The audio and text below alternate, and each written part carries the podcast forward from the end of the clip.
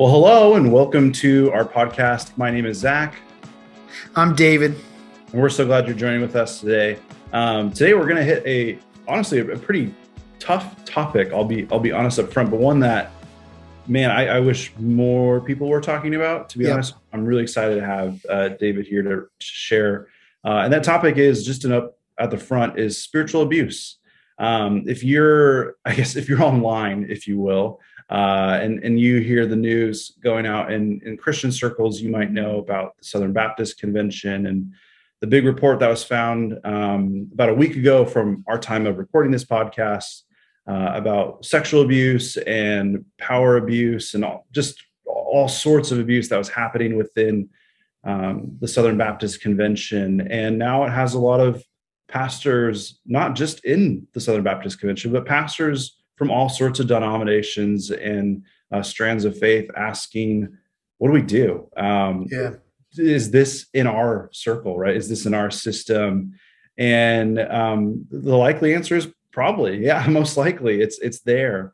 And um, I, am just really excited to talk about this with you, David, because I, have gotten to see, um, you know, you and I obviously follow each other on Instagram, and it feels like you're always posting a video of you or someone else that you know talking about spiritual abuse. And so yeah. this is obviously a, a, passion project of yours to talk about it. And and I, I think it's something that again I, I wish we were talking about more and is very necessary for this moment. If we're going to move forward as a as a church, as followers of Jesus, we've we've got to understand this. This has no place in the church, in the body of Christ. So um yeah, I guess David, maybe just first speak to why this is something you are so passionate about you know what's what's drawn you to wanting to speak about spiritual abuse? Yeah i i had a couple weeks ago i had a really well-known pastor uh, friend zach knows him as well but a, a guy who reached out saw some of the stuff that i was saying and asked. He, he just asked um, based on the stuff that you are saying about spiritual abuse david why why would somebody want to become a pastor? So that was the lens. Why would somebody want to become a pastor? And my thought and response is, well, if we don't, why would anybody want to attend our churches? Hmm.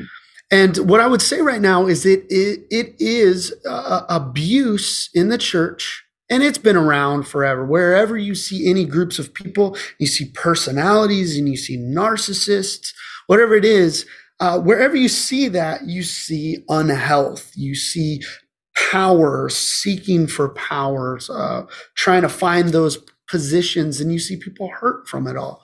What we're seeing now is more and more is coming out. And because of the internet, because of people and the way we communicate, it's not that it's a bigger problem than it used to be. It's just becoming more revealed. But what I would say that it, spiritual abuse is uh, it's the cancer that nobody was wanting to talk about and deal with. And unfortunately, it's the the community, the victims, but also people who are outside of the church that are, in a sense, bringing uh, accountability now to the church. And I, I will say that if we don't handle this with a sense of honesty and with a heart of justice, uh, we're going to lose entire uh, entire groups of people in our church. We, have already, because of scandal like this, we've lost a huge level of influence in our world. And that's a big deal because we're called to be the hands and feet of Jesus in our world. We're called to bless our world. And so that's a lot of the reason why. For me personally, I'll say this. Um, I, 10 years ago, if you told me I'd be a past, pastor, I'd tell you you were crazy. I didn't want to be a pastor. Um, I, it makes, if you know my story, it makes absolutely no sense that I'm doing what I am doing now. But I believe in Jesus and I believe in his vision for the world and ultimately the church. Um, doesn't mean that we get it right all the time, but I believe in that that vision. And just like we talked about in the last episode, you have God's people that are called. They're called for a vocation but there's there's still people that need to call them back to faithfulness and, and so that's why i am uh, as passionate i was raised in a Christian environment that was highly abusive emotionally, spiritually, uh, sexually, all those things. It was highly abusive and it was a high control environment. And because of what I've had to walk through, not only do I see things in religious environments that concern me a lot of the time, um, I, because of my ministry of speaking out about this and continually uh, within my inbox, getting people sharing their stories because they don't know where to go with what they've walked through.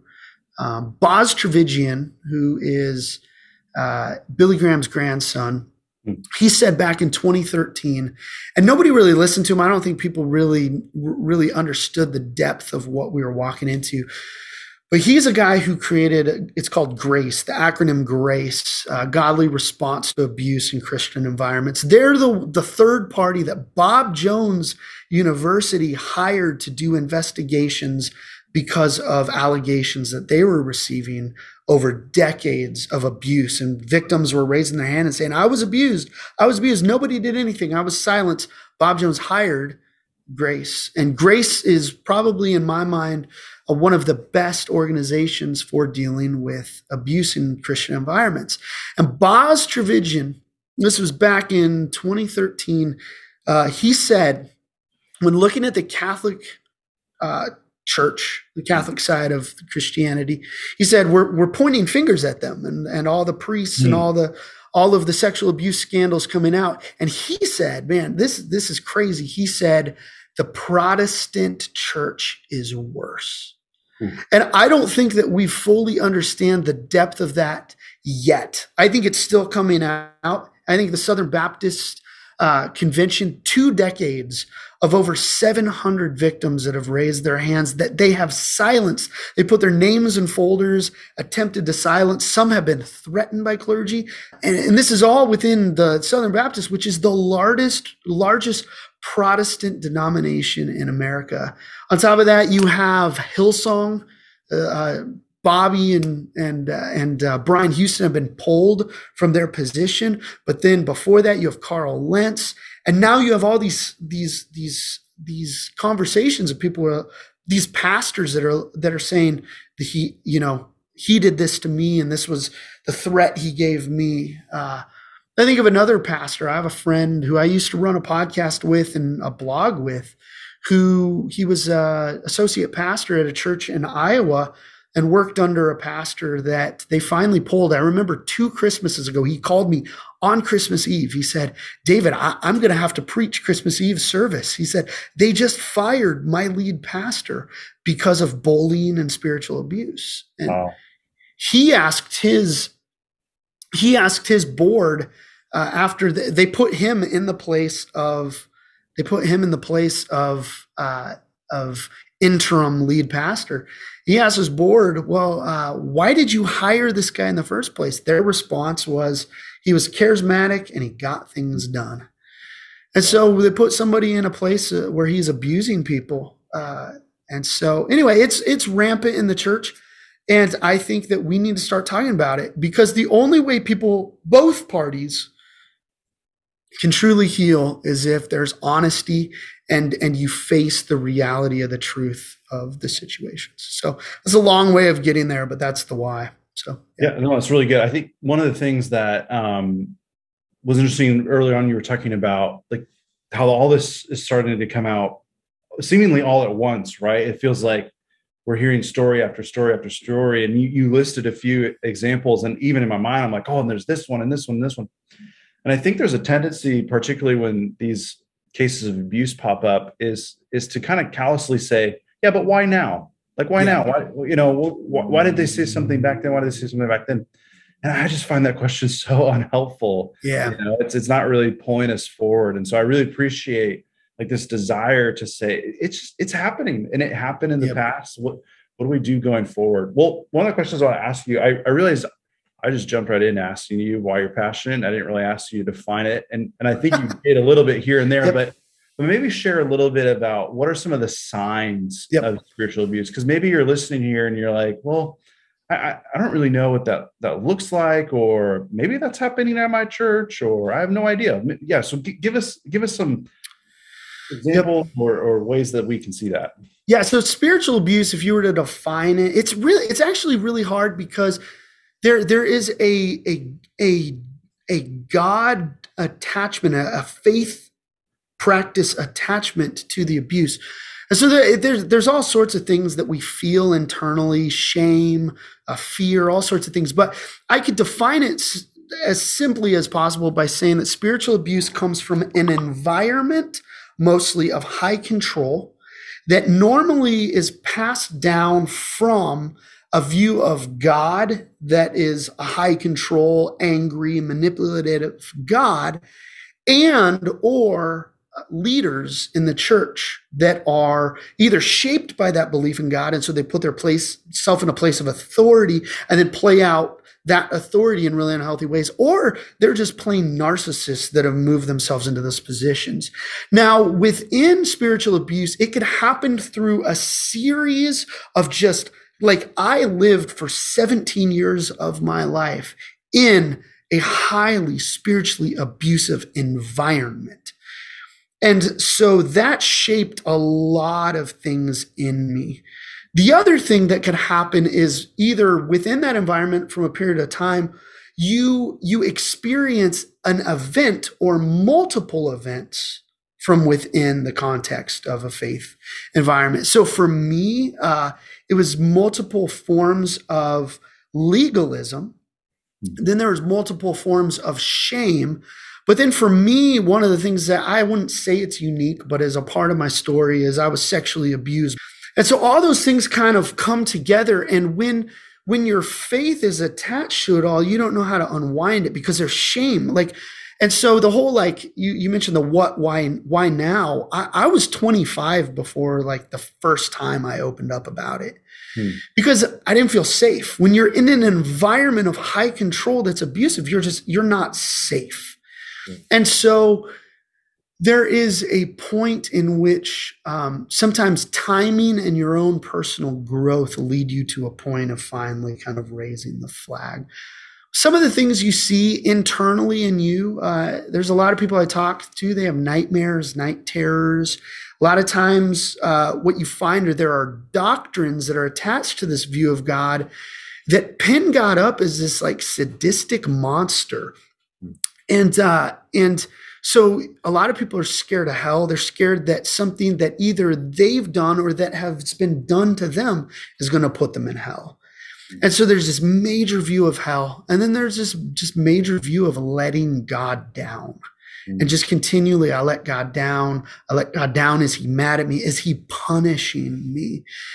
And so, and you see some of the environments I see today. I mean, there's some of the people that have tweeted about, you know, uh, God's punishment or God using abuse, and it's all part of his sovereign will. And all this stuff that isn't really helpful because what it does is, is when you see that stuff, first of all, that's a red flag that the leader that's saying those things or the environment you're in is abusive because they're shaping you in ways that all they do is pour on shame and fear.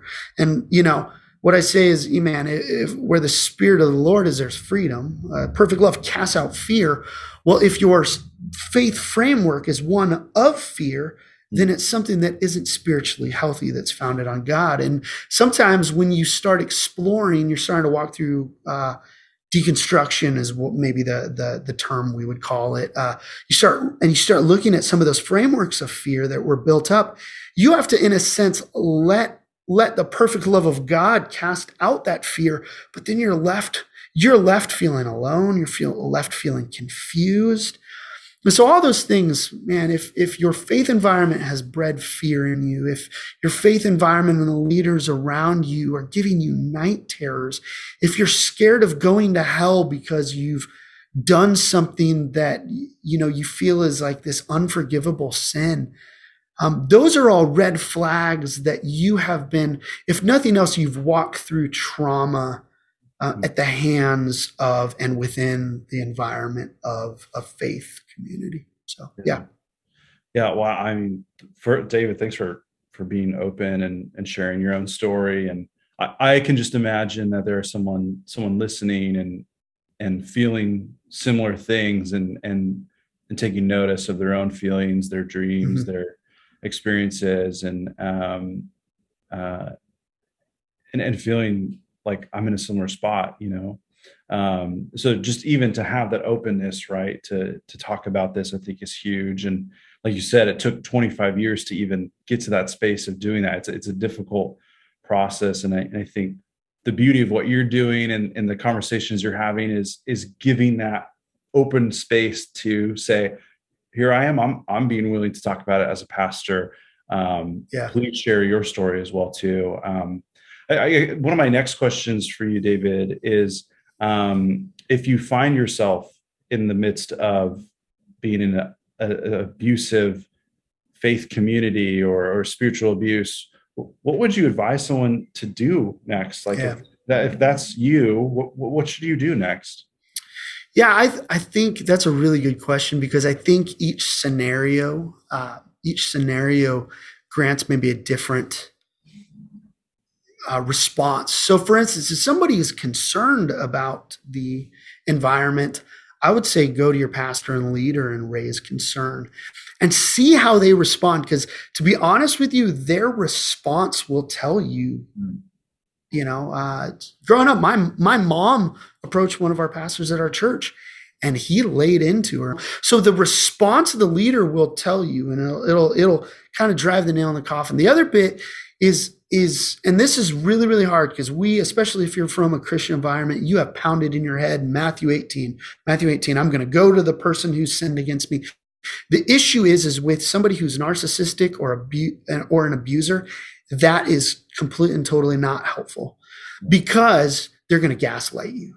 Mm. They're going to gaslight you. And so know that if you are being abused or you have been abused by somebody, do not approach for the sake of gaslighting. If you're not familiar with gaslighting, what it is is somebody reshaping the narrative in a way that makes you feel crazy. So they're going to be like, nah, you're blowing this out of proportion, or that never happened. Or one that I hear all the time, even in my own story, is, well, you got to remember all the good things. Mm. And so it's like this, this reshaping of the narrative.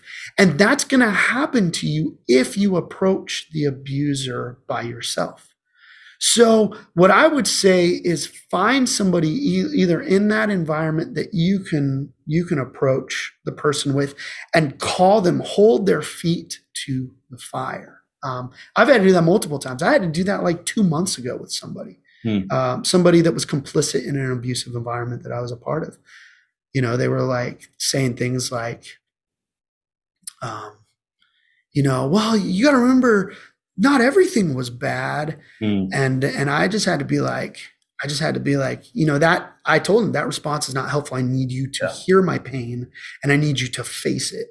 Mm. Um, and so so I would say don't approach your abusers alone. They're they're gonna gaslight you. They have a history of it. You might not even realize that they have a history of it. They have a history of it. Yeah. They have a history of grooming and they have a history of gaslighting. So that's the first thing I would say. The second thing I would say is um, is don't put your head on the chopping block. So at that point, you have the you have the right to set up a boundary, and if you feel like that in that meeting, in that meeting, you are being gaslit or you are being re-victimized, get up and walk out. Because what happens, abusers and abusive environments re-victimize their victims. Mm. And so if if you understand that going into the situation, um, you have the right to just leave and never come back. And if you're afraid that that's going to happen to you, you have the right to leave and never come back. Um, what I would say at that point, what I would say at that point is uh, to seek after healthy relationships. Um, I have friends, honestly, that have been so traumatized by the church that their most healthy relationships aren't within the church. And I trust this is where the deal. I I I give the situation to God, hoping that the right people in their life will come that they can trust that'll turn them in that direction. But you don't need to put your head on a chopping block to deal with it um, if you don't feel comfortable. Abusive environments are used to re-victimizing and they're used to gaslighting. So mm. I don't know if that's helpful, but those that's are a couple thoughts in there. Every situation's different though. And so I would just encourage you to uh, to assess: Do I feel safe um, if I am going to confront? So yeah, yeah, I think that's really good. I think the next the next piece I was thinking of was um, was man if you're if you're a pastor you're a leader in your church you have an influential voice uh, in your church community um, man what, what are some of the signs that maybe you are creating or aiding a potentially abusive environment you know like mm-hmm. what are signs to say um, i'm looking at the place i work and this church i'm a part of and i'm starting to see some signs yeah. what might those signs be um, and maybe even included in that question what's what's the way forward as a pastor yep. as a leader in the church yeah there's a lot of layers to that because right now uh, right now i would say the common this isn't true everywhere it's not true where i'm working at um, but the common view of a leader uh, it looks like a ceo you have a lot of pastors that they kind of have that personality profile and a lot of times, if you look across the board with lead pastors, especially of mega churches, but that's not true just in mega churches, it's true in small churches, that a lot of times what happens is, is churches want people in seats quickly. Yeah. And so it's like we have a need and we have a need for a leader now. And so if somebody is like, man, I'm capable of performing that task, they it's crazy how narcissists and abusers get put in positions in churches faster than any other sort of organization. But you have a lot of pastors that are in those positions because, like I said before, they're charismatic and they get things done. What winds up happening, we see a lot of them ha- have sociopathic tendencies, and a lot of them have narcissistic ten- tendencies, whatever they are on that spectrum. And so I think that one of the things you need to ask is, um, you know, what what are the things that drive my leader? Is it is it prayer? And is it a Jesus like fruit of the spirit mentality that comes out of a, out of a life of prayer? Because if, if not, there's some concerns. Um, I see a lot of people right now hailing pastors and leaders that are like, they say hard things, they're bold, you know? Yeah. And I'm like, yeah, but but speaking truth and saying hard things is not a fruit of the spirit. Yeah. It's yeah, and it's not really hard things, but they're a jerk. yeah, it's it's not a fruit of the spirit. So that's not necessarily something we need to celebrate. We need to celebrate the fruit of the spirit. So if your leader and your leader at the top, whether it's an elder, uh, elder board, or your your pastoral staff or your lead pastor, does not it does not look like Jesus and it's not embodying the fruit of the spirit. That's a huge red flag. The other thing, a work environment is are your employees scared to speak their truth? Mm. Are they scared to see what they say? Are they scared to raise a red flag? That's a huge red flag as is, you know, and uh, and what winds up happening are are uh, even in their own personal struggles people have, they're scared to talk about them, and then it just festers and boils over. And uh, we we unfortunately lived through one after the other of those. Um, it was like simultaneously. And uh, and what it is is you have environments where people are scared to raise their hand and say, "I'm struggling. I'm struggling in my life. I'm struggling in my marriage. I'm struggling with you as a leader. Whatever whatever it is." And so those are some of the big red flags um, that I would say, man, church church leadership right now. Uh, you know, when you deal with kind of even the past movement we were about, those church planters assessments, it's kind of it's kind of like, tell me about your success and tell me how you've grown a church there's little to no questions about character. Yeah. There's little little to no digging into a person's character. It's almost like it's almost like that's a lack of a value.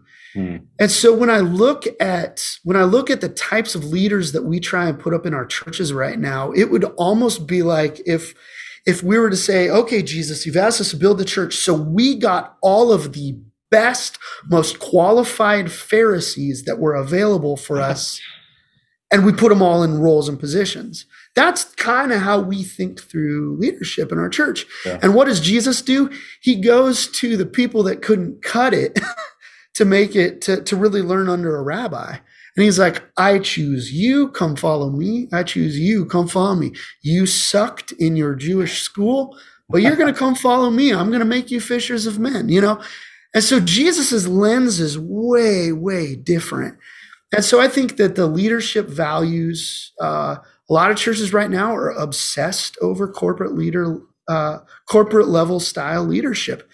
Honestly, I'm not saying that those things are bad, but when they're an obsession, that's a red flag because what does corporate leadership value? Does it value the things of Jesus and the way Jesus would pinpoint leaders?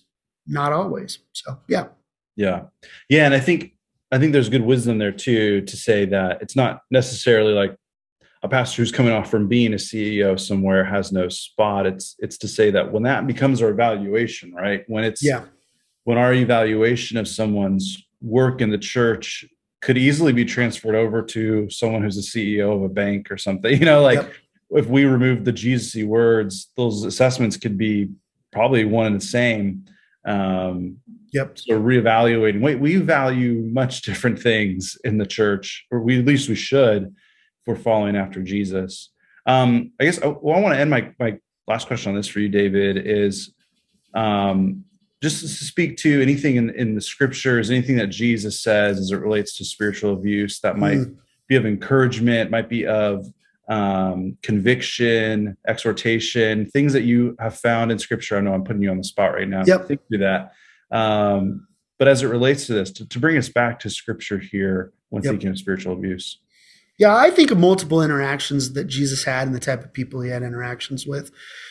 So I would actually put like the woman caught in adultery in John 8. Um, I would actually put that as a spiritual abusive moment. I've seen multiple people traumatized by the church when they have been crucified publicly for their sin, whether they're on staff or whether they're just an attendee. Uh, people, I've heard stories of people having to, being asked by their pastor, like, um, I know somebody who was pregnant as a teenager. She was pregnant as a teenager and her pastor said, "I want you to come before the church and apologize for what you've done." So, so, those are those are mo- I would say that the the the lady caught in adultery when the way Jesus handles it, um, I, I believe that he he gives her eye contact. He handles her as a human, and then he deals with everybody's sin in that moment. He doesn't he's not like okay so i'm going to join in your your mob. And and that's kind of we have a mob mentality when it comes to yeah. dealing with sin because we don't want to deal with our own. And so we abuse people because of that. Uh, jesus is like i'm going to deal with everybody's sin right now. And uh, so that's a situation i would say where jesus disarms a moment of spiritual abuse. I think of that moment in mark i believe it is where um, uh, what does he say about the be, having a weight and being plunged into the sea? Like that's what's going to happen to those who harm uh, the little ones. Yeah. And, uh, and man, that is a, that's some strong verbiage. Uh, I think about some of Jesus's teaching that is contrary to some of the teaching that leads to abuse. Like I'm the type of person, I really believe that God has called us through covenant and also through his people to a, a life of holiness, but it's his holiness and not our own. Um, but I believe that part of what has abused people in our attempts at holiness is, and I talk about this purity and modesty culture. Mm. And so there's certain things where people have been traumatized and had shame put on them be especially females it's your fault that men are lusting you know? Mm. it's if only you wore something different. And what jesus says he turns it and says no if if if if your eye causes you to stumble pluck it out. And so jesus's teaching actually is contrary to some of the teaching around modesty and purity uh, that we place on the women. Jesus is no, the one who lusts has a problem. Pluck, pluck out their eyes. So Jesus has some teachings that I think would challenge some of the teachings that I think lead people towards abuse and and having to walk through healing because of that trauma.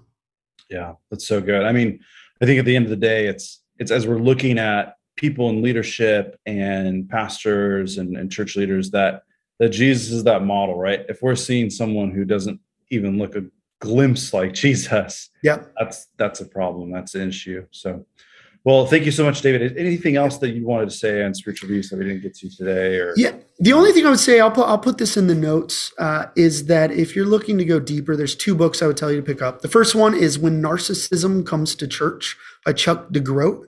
He's a guy that I actually took a preaching class from in San Francisco. So that's a good one. The other one is a church called Tov by Scot and Laura oh, McKnight. Yeah. And uh, Tov is a Hebrew word for good, but it's a goodness that God has actually called us to by vocation. And so, what are the things and environments that don't lead us to goodness? And how do we build a culture of goodness in our churches? And uh, I'll tell you, all the churches I've been around my entire life, I've only been to a handful that really embody a healing tov, and we need to see more of them, and we need to call people to deal with their abusive tendencies so that we could all move on and heal appropriately. So, yeah. yeah. We're, we're definitely at a huge moment here in, in the life of the church particularly here in the states of, of what are we going to do? Are we going to are we going to continue in these same ways and we're just going to see abuse situation after abuse situation? Or are we going to learn from this and move it forward? So i thank you for for everything you said i think that's definitely a way forward and and uh, a path for for pastors and church members to consider what life would look like in a spiritual healthy relationship at a church so um, thanks, David. We'll we'll link in the show notes those books that you can check out. Um, and if there's anything else that we think of, that would be great. We'll put that there in the notes as well. So thanks so much, David. Thank you Awesome. for listening, everyone, and we'll be back soon. Bye.